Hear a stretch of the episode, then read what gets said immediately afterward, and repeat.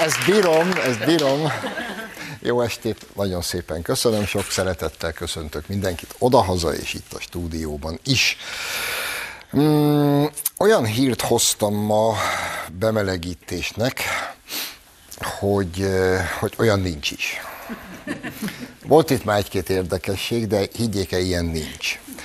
És ebben a hírben, legalábbis az én számomra, mint a Borostyánban az őskori rovar. Úgy van benne minden. Ott van megőrizve a nyugat múltja, jelene, és ebből következően a jövője is. Csak hogy tudjuk, hogy még mi jöhet. Nem tudom, olvasták-e, de ez annyira jó, hogy ezt szó szerint kell az elejét idéznem. Patrice Lumumba gyermekei megkapták 1961-ben meggyilkolt édesapjuk egyetlen földi maradványát, egy aranyfogat. A fogat a belga külügyminisztérium ceremoniális fogadásainak helyszínén, a brüsszeli Egmont palotában egy világos kék dobozban adták át Lumumba leszármazottainak. Emberek, ezt hoztam nyitásnak. És ezt most kibontjuk, jó? Látom, miért is tudnák, itt többen nem tudjuk, ki is volt ez a Lumumba. Induljunk el innen.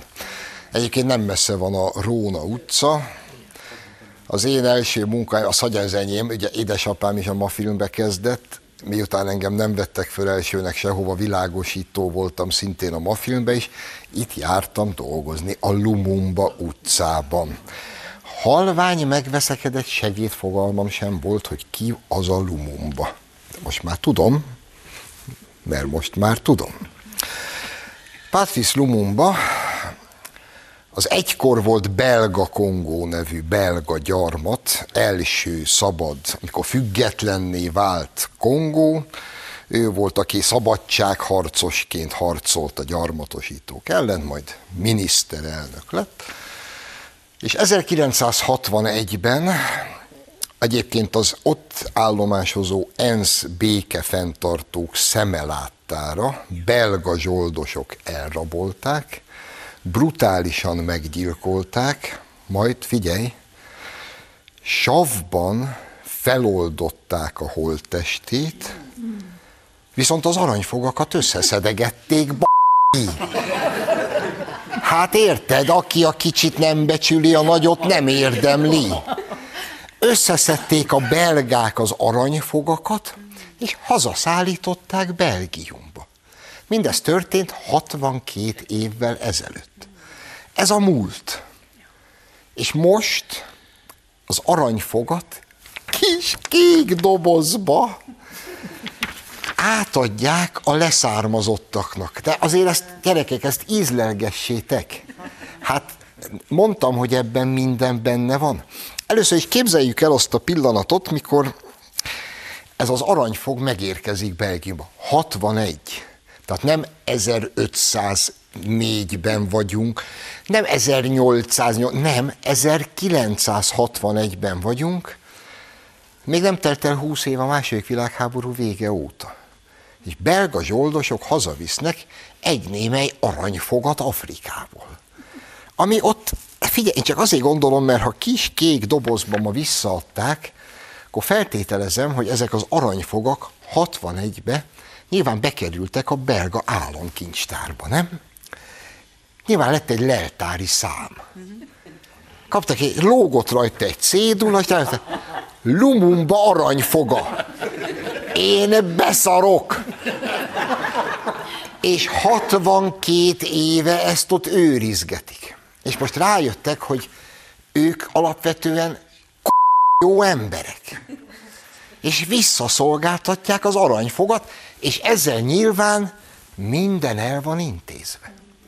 Egyébként tudják, mit műveltek a belgák belga Kongóban, Afrikában?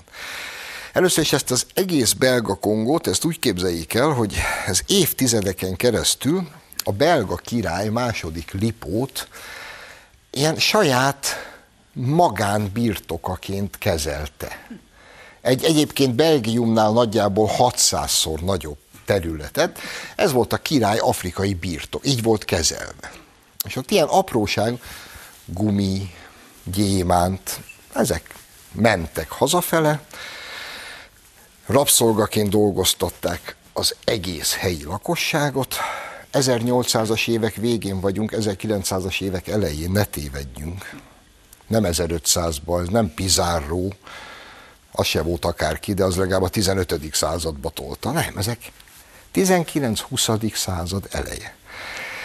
És miután az ott állomásozó belga katonáknak, most figyelj, mert ez a csúcs, kevés volt a lőszer, az ellátmány, ezért szigorú rendeletet hoztak a belgák, és ezt parancsba adták az ott lévő katonáknak, hogy nem pazarolhatják a lőszert állatvadászatokra, amit nagyon szerettek, kizárólag a fekete lakosság ellen használhatják, mert embert agyonlőni az teljesen rendben van és érthető, viszont hogy igazolják, hogy ők emberre lőttek, és nem csak úgy pazarolták a lőszert, most figyelj, minden egyes agyonlőtt feketének a jobb kezét kötelesek voltak levágni és mellékelni, hogy ők lám-lám nem állatot vadát, ember. Itt a jobb kéz, őt lőttük le.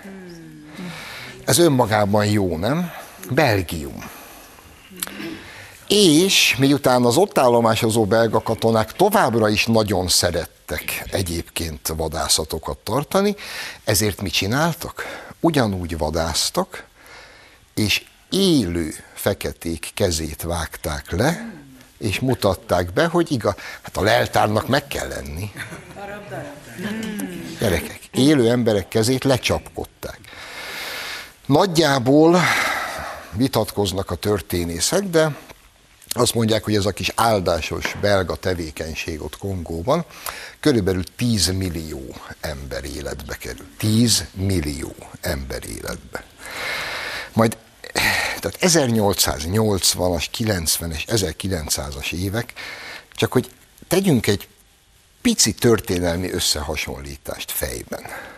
Ez 1880-as évektől, ugye túl vagyunk a kiegyezésen, a szabadságharc elvesztése utáni sokkon, és az 1880-as évektől kezdve Magyarországon egy olyan fejlődés kezdődik, amit gyakorlatilag egész Európa döbbenten néz. Felépül a világváros Budapest. Föld alatti vasutat építünk. Olyan gyártelepek, ipartelep honosodik meg, ami elképzelhetetlen. És csak azért mondom, hogy ehhez mi nem foglaltunk el senkit, nem gyarmatosítottunk senkit, nem vágtuk le emberek kezét, megcsináltuk magunknak. Miközben a dicső belgák levágták az emberek kezét, megöltek 10 millió feketét, majd 961-ben, ezt is egy kicsit azért ízlelgessék, megölik az első kongói szabad független miniszterelnököt, majd nekiállnak, úgy megvan ez a kép, ahogy egy emberi testet ott savban tuszakolunk, földarabolunk és feloldunk addig, míg eltűnik. Majd az aranyfogakat összeszedjük. Úgyis erről írtam egy szép hosszú cikket, az a cím, hogy az aranyfog legendája. Nem is legendája, balladája. És úgy fejezem be, és ezt most megismételném, mert büszke vagyok rá. Egyfelől, hogy mikor ezt a hírt meghallottam, az jutott eszembe, hogy 77 év után most először kacagott fel jó ízűen Adolf Hitler a pokol 7. bugyrában. Másrészt, ahogy végeztek a kis átadási ceremóniával az Egmont palotában, nyilván Guy Verhofstadt, belga EP képviselő, azonnal levette az ünneplő ruhát és szaladt, mert folytatni kellett az aláírásgyűjtést a nem elég európai Magyarország ellen, viszont feltételezem, hogy Guy Verhofstadt az aláírásgyűjtő éveket egy kis kék dobozban tartja, csak még azt nem tudjuk, hogy kiknek az aranyfogai között. Úgyhogy szeretve tisztelt Belgium és belgák, elmentek ti az anyátokba. Aranyfogastól és mindenestül, és vigyétek magatokkal Verhofstadtot mindenképpen. Amúgy pedig...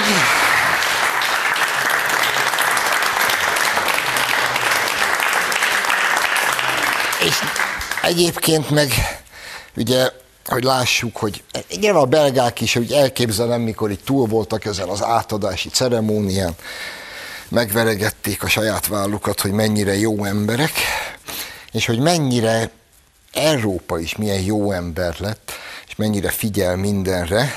Ennek a most elmondott hírnek az árnyékában érdemes ízlelgetni a következőt. Rasszista megnyilvánulás miatt a Formula 1-es Red Bull istálló felfüggesztette 21 éves tartalékpilótáját, Jüri Vipset. Ez a szerencsétlen kölyök egyébként észt származású, ugyanis Vips kedden a Twitch-en streamelte, ezt majd valaki mesélje el nekem, hogy mit jelent, mert még pontosan nem tudom. Twitch-en streepelni az mi?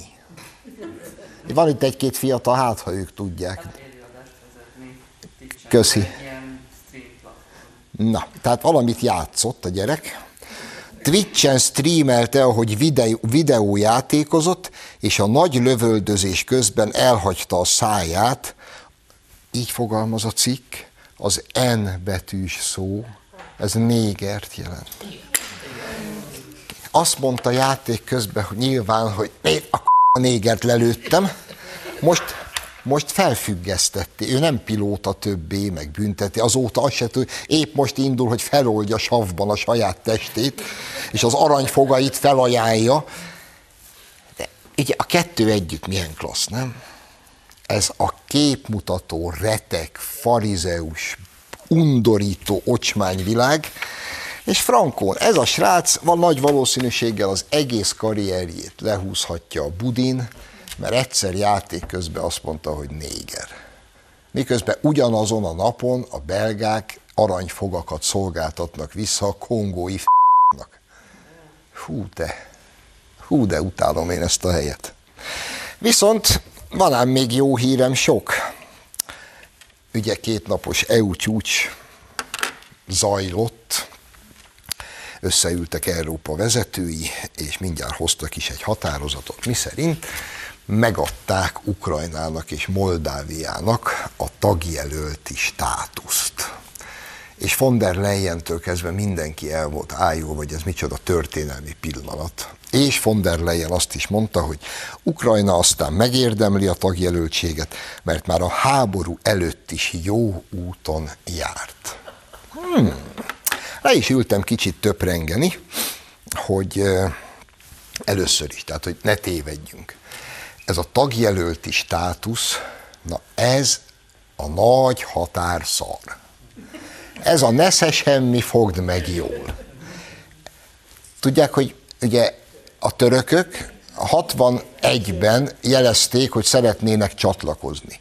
99-ben nagy kegyesen megkapták a tagjelölti státuszt, 99 óta ott semmi se történt.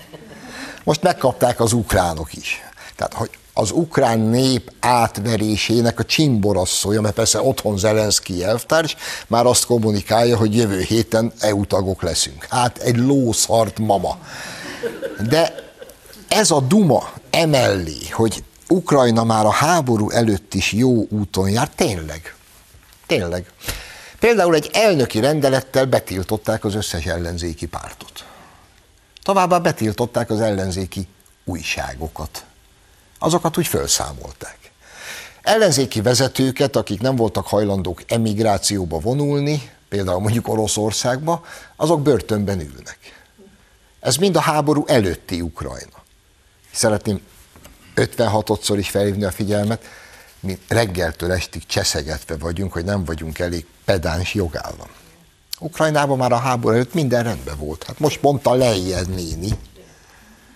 És most Ukrajna, a háborús Ukrajna meg éppen ott tart, pár héttel ezelőtt be is mutattam önöknek, hogy embereket fához kötöznek, félig agyonvernek, aztán ott hagyják őket meghalni. Ez nyilván egy ilyen nagyon régi, ősi európai szokás lehet. Csak mi még nem vezettük be, pedig... lenne ötletem.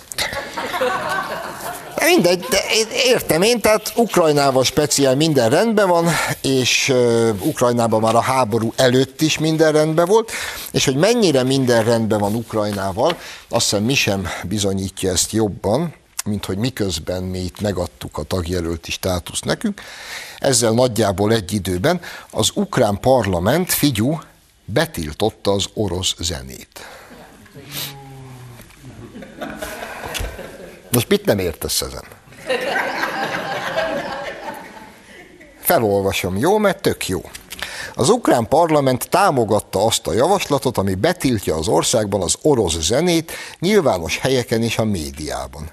Egyben megtiltották az Oroszországból származó könyvek behozatalát és terjesztését. A tilalom vonatkozik a megszállt területek és Fehér Oroszország kulturális termékeire is.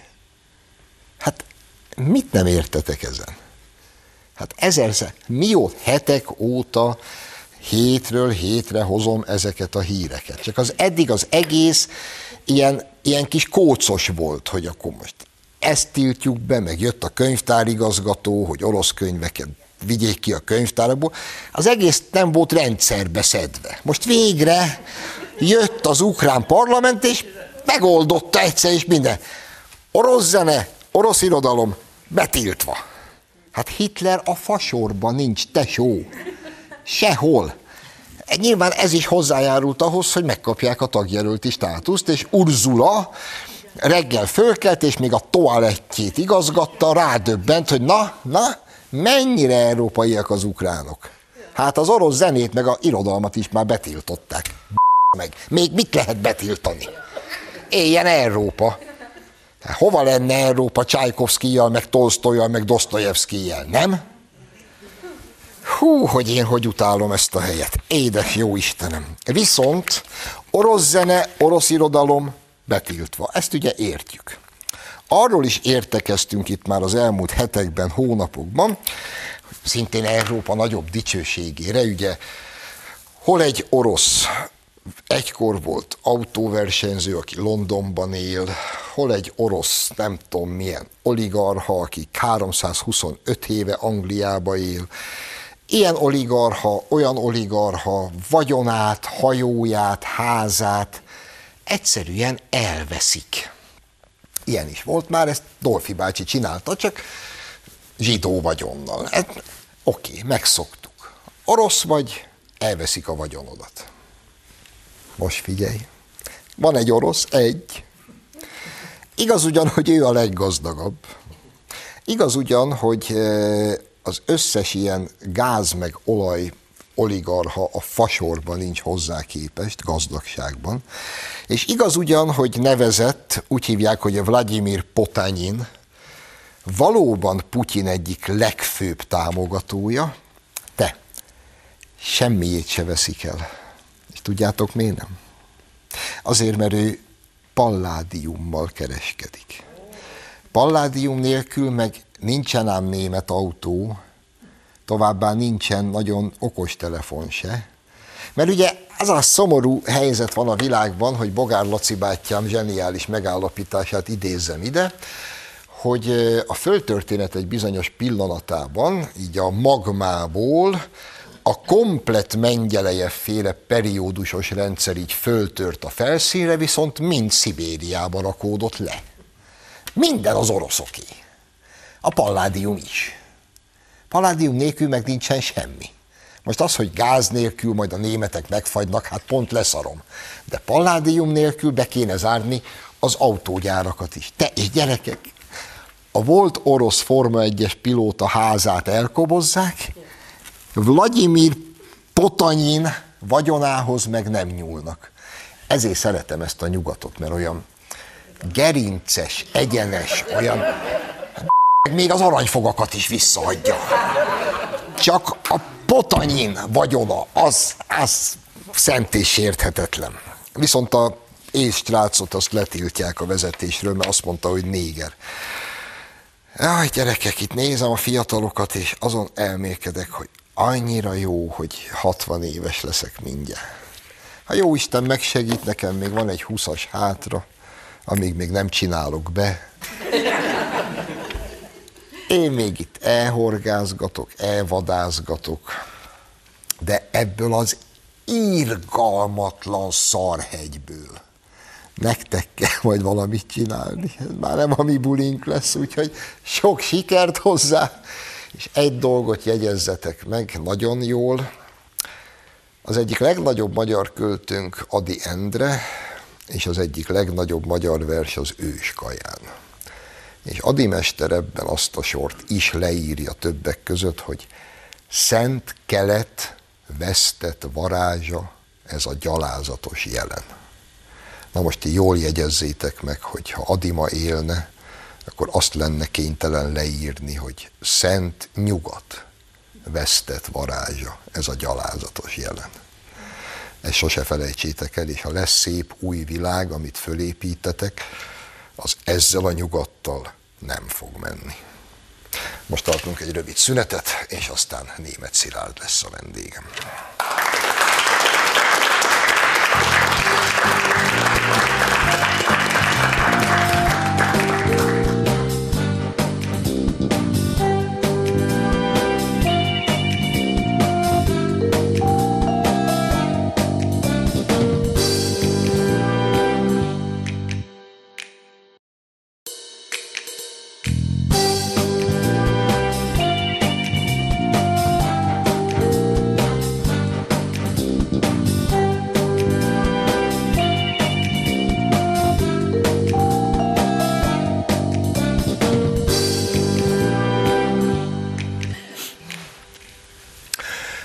A műsort vendégem, tehát a stúdióban Németh Szilárd, országgyűlési képviselő, kormánybiztos, rezsihuszár.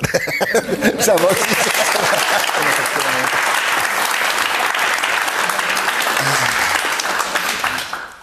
Egy hírt fogok most neked nagyjából fejből idézni, remélem pontos leszek. A hír az csütörtöki, és így szól. Németországban bevezették a gázellátási vészhelyzet turbófokozatát. Első fokozat.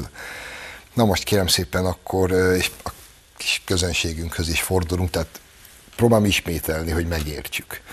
Tehát Németországban Robert Habeck, alkancellár, egyben gazdasági miniszter, aki egyébként annyira sötétzöld, hogy aki megy a rétre, nem veszi észre saját magát. Robert Habeck közölte, hogy gázellátási főmizéria van, vészhelyzet van, és a német társadalom azért, mert nyár van, és senki se fázik, ne ringassa magát illúziókba, mert tél lesz, és nagy lesz a baj. És ehhez képest van az, ami van. Szankciós politika, az oroszok meg ordítva röhögnek. Na most akkor ezt próbáljuk meg értelmezni. Hát nehéz ezt értelmezni, főleg innen, hiszen bennünket véd a rezsicsökkentés. Ugye ez a Habeck, az a Habeck, aki neki ment az atomerőműveknek, és aki azt mondta, hogy első karbonmentes gazdasága Európában Németországnak lesz.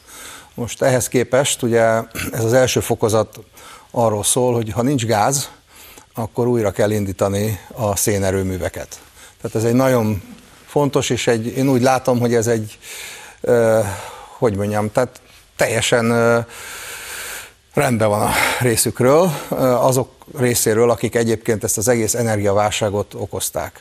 Mert ugyan tudjuk, hogy a háború az, ami vitte fölfelé, igazából meglódította nagyon az energiaárakat, de ehhez kellett az a 10 éves politika, amit a Habeck-félék hirdettek meg Németországban, és azt mondták, hogy erre az időszakra gyakorlatilag a 20-as évek elejére már el kell érni azt, hogy az atomerőművek azok ne üzemeljenek, azt, hogy a szénerőművek azok ne üzemeljenek, és mindenféle egyéb alternatív módon szerezzük meg a háztartásokhoz, illetve az ipar működtetéséhez, a gazdaság működtetéséhez szükséges villamos energiát. Na, ez nem sikerült, ez a mutatvány, sőt, iszonyatos nagy válságba kerültek. Nincsenek feltöltve a gáztározóik egyáltalán, tehát ezek nagyon minimálisak a feltöltöttségi szintek. Ilyenkorra már ennek a többszörösét kellene elérni, hogy a téli fűtési szezont azt át lehessen vészelni. Újra kell indítani az atomerőműveket, vagy amit nem állítottak le, annak ugye tovább kell biztosítani a működtetését. És van ennél egy durvább, mert ha már az első fokozatot valaki ilyen savanyú képpel jelenti be, és egyfolytában riogat, akkor gyakorlatilag ott a második és a harmadik fokozat. Az pedig azt jelenti, hogy egyáltalán nem lesz fűtés. Meg fogják határozni először majd a középületekben, hogy hány foknak kell lenni, utána pedig a háztartásoknak se engedik. De nem lesz mihez csatlakozni a háztartásoknak. Tehát nem az, hogy nem tudják majd kifizetni, mert egekben vannak az árak, hanem nem lesz mit kifizetni, nem lesz mivel fűteni. Nagyon ellőtték a pöttyöst, azt gondolom, Brüsszelben, vagy Berlinben, mert hát gyakorlatilag ez a kettő ugyanaz, tehát nyilvánvaló ebből a szankciós politikával, és senkire nem hallgattak. Ne felejtsék el, hogy itt még olyan cikkek születtek áprilisban, a háború kitörése után egy 60 nappal, amikor már törték a fejüket azon, hogy kellene úgy becsapni egy hatalmasat Oroszországnak, hogy nekünk fájjon a legjobban. Olyan cikkek, hogy csak egy csavarás, ha minden háztartásban csak egy fokkal kevesebb, ilyen cikkek születtek, és ezeket komoly emberek, szakemberek írták le, egy fokkal lejjebb veszik a fűtést, akkor minden meg lesz oldva, és túl fogjuk vészelni az egészet. És ezt így árasztották el. És akkor, ugye, amikor mi megkongattuk a vészharangot, ott az első, itt a kőolaj embargónál, akkor se figyeltek arra, hogy mi lesz. És most itt van a napirenden a 7. szankciós csomag. Most én nem tudom, hogy ezzel mit akarnak, amikor így sincs gáz, amikor így is a gázára egekben van. Magyarországon mi ezt nem érezzük, mert még egyszer mondom, a rezsicsökkentés az véd ez ellen. Régóta véd ez ellen, 10. évébe lépett a rezsicsökkentés. Azóta a magyarok 115 forintot fizetnek, mármint a háztartások, egy köbméter gázért. Egyébként, ha most nekünk ki kéne az ehetit fizetni, akkor az 565 forint lenne. Tehát az ára. Hát a villanynál ugyanez a helyzet, mert ott 37 forint, és 148 forint lenne az ára, hogyha egy kilovattórát ki kéne pengetni. Úgy, hogy Habeckék gondolják. Erre mindjárt visszatérünk, csak egy kis adalék egyébként Robert Habeckhez, mert az azon túl, hogy amit idéztél tőle, még csak ilyen egyszerű mezei, lübeki ember, valami filozófus ez egyébként, és írt egy esszét, amiben a következő mondatok szerepelnek, talán már idéztem, de idézzük fel újra és újra. Azt írta Robert Habeck, mezei kétkezi német filozófusként, hogy mindig hány ingert kaptam, ha a hazaszeretett szót hallottam. Sosem tudtam mit kezdeni azzal, hogy Németország, és ma sem tudok. És ez ma a kancellár. És most kiáll, és elmondja, hogy nagy baj, nagy a gáz. Na most az csak egy ilyen, kicsit nézzünk nagyjából a jövő hétig előre. Ugye azt nyilatkozta a Habeck úr alkancellárként, hogy hát a Putyin az fegyverként használja az energiát, és micsoda szemétség, hogy 40%-ra csökkentették a Németországba eljutó gázkapacitást, fúj, szemét Putyin nem ad elegendő gázt. Körülbelül jövő héten fogják viszont benyújtani majd a 7. szankciós csomagot, mert be fogják venni a gázt is, hogy azt nem szabad megvenni többet az oroszoktól, és én olyan kíváncsi vagyok, hogy Robert Habeck, aki most a Putyint azért csöszögeti, hogy nem akar elég gázt adni. Jövő héten ugyanennek az embernek majd el kell mondani, hogy a szemét Putyintól nem veszünk semennyi gázt se.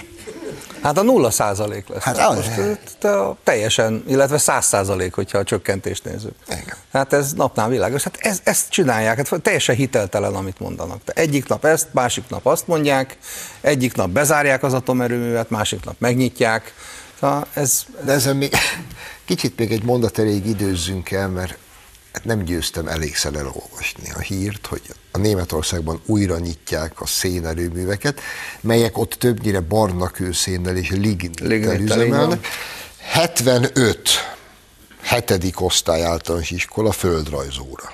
Már 75-ben elmondták nekünk, hogy a szénerőműveknél a legalacsonyabb hatásfoka a lignitnek és a barna szénnek van, és csak fekete kőszenet érdemes abban égetni, ami meg csak az oroszoknál van, és ezért remek, hogy mi kapunk a Szovjetuniótól fekete kőszenet. Ezt megtanultam, meg Pécsen is bányászunk, egyébként ha nagyon muszáj égetünk barna kőszenet. Egyébként a Donetszki medencében bányázták a legjobb minőségű antracitot. Pontosan. Na, tehát, hogy már 77-ben, vagy 75-ben az kommunista világban is úgy megtanították pertangentem, hogy a barna kőszén meg a lignit égetése az nem túl jó. Most a németek? És ez mind zöld, te érted? Olyan zöldek, tuti biztos vagyok benne, hogy a Habeck szelektíven gyűjti otthon a szemetet. Hát annyira zöldek, hogy amin én múltkor bosszankodtam ezen a zöldítésen, a parlamenttől mindig kapunk laptopot. És ilyen jó minőségű laptopot, hogy 4 évig ott a parlamenti képviselők megfelelő eszközzel tudjanak dolgozni. És a múltkori laptopom, az még amikor bekapcsoltam, akkor világított a klaviatúrája. Most azért nem világít, és erre föl is hívták a figyelmemet, hogy ne szennyezzük vele a környezetet, ne legyen túlságosan nagy energiafogyasztás.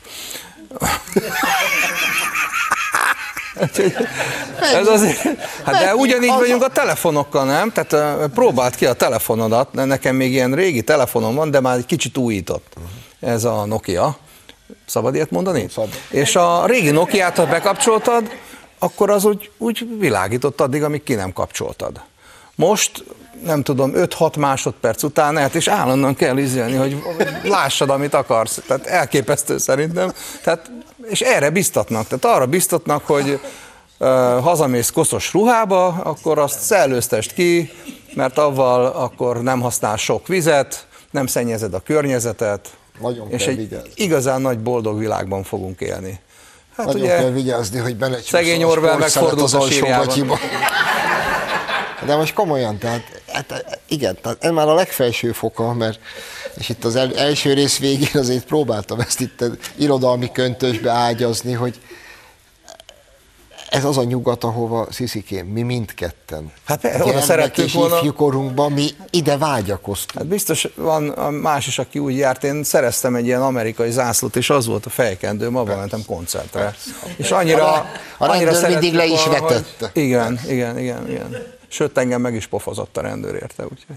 Ismerem ezt a feelinget, nekem csak amerikai zászlós jelvényként volt, viszont ilyen eddig ért a haja, én ricsés csávó voltam, mi tagadás, tehát baboskendő, eddig érő haj, irgalmatlan bőrgyeki, azért keltem fél órával hamarabb reggel, hogy a bokámon a csőgatyámat át tudjam rángatni, shocking shoes papucs, ketten néztünk így ki az osztályban. Alföldi papucs. Úgy ketten néztünk így ki a kedves pattársammal együtt, akit Semjén Zsoltnak hívtak, ma már nehéz elképzelni. Mi ketten ebben a harci díszben jártunk be. Folyamatosan a rendőrök elől kellett meneküljünk. Én a Mechvártéri szökőkútba annyit rohangáltam, mert hogy kijöttünk a Pilsner-Urquell sörözőből, ami akkor még létezett, ma csiki söröző. Igen. Jött a rendőr, hogy igazoltatni akar, mi meg már jól voltunk, és akkor beugrottunk a szökőkútba, és mondtuk, hogy gyere, ugorjál. Na, de minden titkot nem mesélek el, ellenben kérdésem lenne, hogy többször is emlegetted itt a első válasz alkalmával, ugye, hogy mi nem érezzük meg, mert nálunk rezsicsökkentés van 10 éve. Ahogy én elnézem ezt a mai világot, és ezt a mai Európát, meddig vagyunk mi képesek ezt egyedül fenntartani?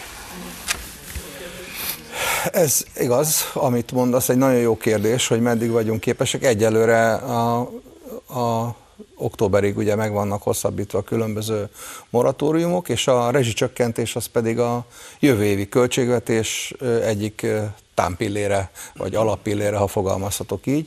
Ugye a jövő évi költségvetésben létrehoztunk egy 670 milliárd forintos rezsi alapot, ami gyakorlatilag 2 tételből a kifizetések tekintetében 2 tételt tartalmaz. Az egyik a 600 milliárd, ami a háztartási rezsicsökkentést fenn kell, hogy tartsa, tehát ugyanezen az árszinten. a másik pedig egy 70 milliárd, ami pedig a most kilépő önkormányzatok, illetve akik közfeladatot látnak el alapítványok, azok, ha bajban lesznek, akkor őket egyedi döntésekkel a kormány meg tudja segíteni. És ez a rezsi alap, ez ugyanúgy, mint a honvédelmi alap, ez úgy képződik, hogy az úgynevezett extra profitot fizettetjük be, ugyanúgy, mint egyébként, amikor 2010-ben is megkaptuk a lehetőséget az emberektől, hogy akkor is a mély gödörbe lökött országot valamilyen formában közösen együtt kihúzzuk, akkor is úgy döntöttünk, hogy a multikat, a bankokat és azokat a gazdasági szereplőket kérjük meg arra, hogy segítsenek, illetve vállaljanak nagyobb közös terhet, mint a többiek, akik egyébként mindig valaminek a hasznát húzták. Most a rezsicsökkentés az akkor még egy eszköz volt arra, hogy őket erre rábírjuk, meg hogy menjenek innen el. El is mentek mindegytől egyig, ugye, mert ők úgy gondolták, hogy nekik ez így nem fogja megérni. Hát azért ott érdekes dolgok voltak, tehát amikor Rogán Tonival elmentünk a Csepeli hőerőműhöz, és bejelentettük, hogy akkor itt most mínusz 10%, nem telt bele két nap, akkor hívtak az egyik ilyen nagy szolgáltatótól, egy német tulajdonú szolgáltatóról beszélek, amiben egyébként a német államnak is van portfóliója. Érdekes, ott az állam mégiscsak tud valamilyen lehetőséggel élni arra, hogy részt vegyen a gazdasági folyamatokban. Nálunk ezt be akarták tiltani egy az egybe, zárójel bezárva. Szóval ők fölhívtak, hogy nem tudják átállítani a számlázást. Tehát lehetetlen, tehát az nem lehet, hogy 10%-ot csökkentsenek. Az előző 8 évben azért 15-ször csak átállították, csak akkor a szorzó nem 0,9% volt, hanem mondjuk 1,15%. Tehát fölfelé át lehet állítani, lefelé nem lehet át. És ők el is ballagtak akkor is. Tehát akkor is egy ilyen küzdelem volt, mint most. És ugyanazok a szereplők, tehát semmi nem változott.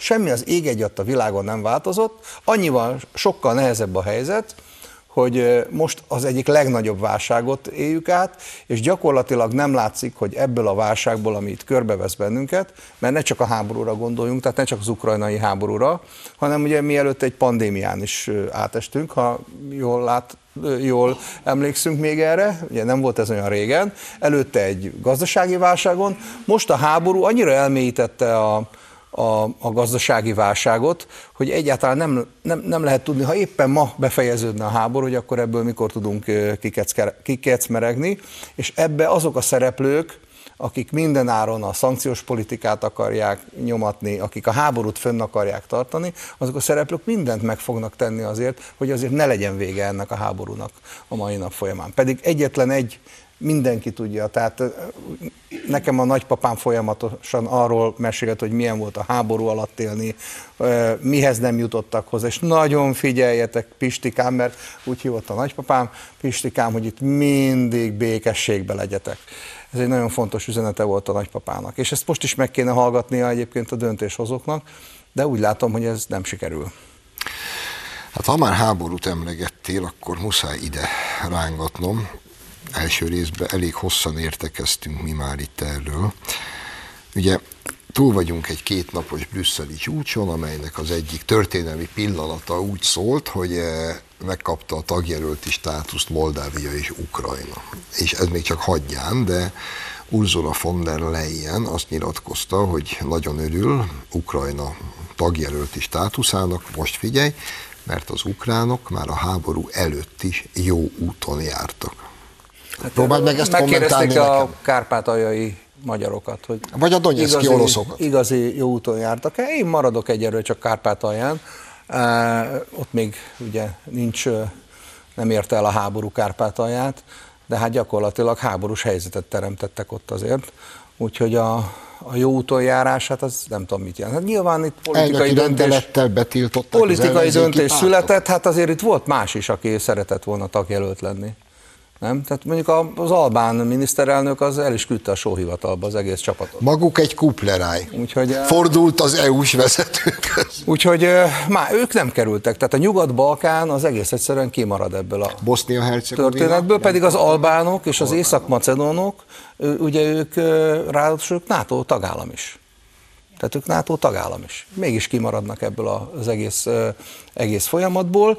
Én azt gondolom, hogy mi nagyon jól jártunk el akkor, amikor úgy döntött miniszterelnök úr, úgy döntött a Fidesz elnöksége, és úgy döntött a Fidesz-KDNP frakciós, hogy támogatjuk azt, hogy Ukrajna részese legyen majd az Európai Uniónak, mert ha bent van, akkor az Európai Uniós országként egyébként ugyanúgy, mint annak idején, ha emlékszünk Románia belépésére, azért mégiscsak lehet elérni.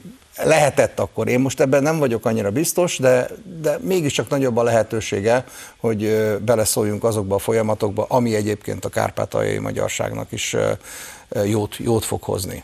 Ezt megtettük ezt. De hogy mit jelent ez a tagjelölti állapot, az egy másik kérdés, hogy ennek konkrétan milyen hozadéka van majd az ukrajnai tagságra. Én már mondtam, csak most neked is elmondom, bár neked minek, mert úgyis tudod. Törökország 1999 óta tagjelölti státuszban van. Igen. Tehát még van ideje az ukránoknak is, még van hova fejlődni. Ami viszont itt a hátralevő 2 percben, ha te tudsz nekem választ adni, hogy nem kapja meg Bosznia-Hercegovina. Az egész Nyugat-Balkánt kihagyják, miközben a Balkán 1000 éve egy puskaporos hordó, és ha most konszolidálni lehetne... Az európai béke kulcsa. Az európai béke kulcsa mindig is ott volt, ott van, beemelnénk őket az Unióban, minden feltételnek megfelelnek, hát hogyha ukránok kaphattak státuszt, akkor ők aztán igazán... Az nem, Ukrajna meg igen. Ebben nincs európai érdek, csak amerikai, ha én jól sejtem. Azt gondolom, hogy jól sejted. Európának az az érdeke, hogy egyesült Európa legyen. Ugye épp most volt egy vita Európa jövőjéről. Ha úgy tetszik, akkor az Európai Unió jövőjéről. Mi magyarok ebben nagyon komolyan részt vettünk ebben a folyamatban. Több mint 800 helyen mentünk el konferenciára, videókonferencia, tehát minden eszközt, amit lehetett, kihasználtunk, és most a parlament elé is bekerült egy dokumentum, és ennek pont az a lényege, az egyik kulcsmondat az, hogy Nyugat-Balkán nélkül nincs európai stabilitás. Nyugat-Balkán nélkül nincs európai béke. Nyugat-balkáni országokat fel kell venni az Európai Unióba. Akkor... legyen ez a végszónk mára, fel kell venni, fel kellene venni. Most még beérjük az ukrán tagjelölti státusszal, de hát ha egyszer sor kerül majd a Nyugat-Balkánra is. Legyen úgy. Nagyon szépen köszönöm, hogy itt voltál. Én köszönöm. Önöknek köszönjük a megtisztelő figyelmet a stúdióban is, és odahaza is. Egy hét múlva szokott időben találkozunk, addig is minden jót, viszontlátásra.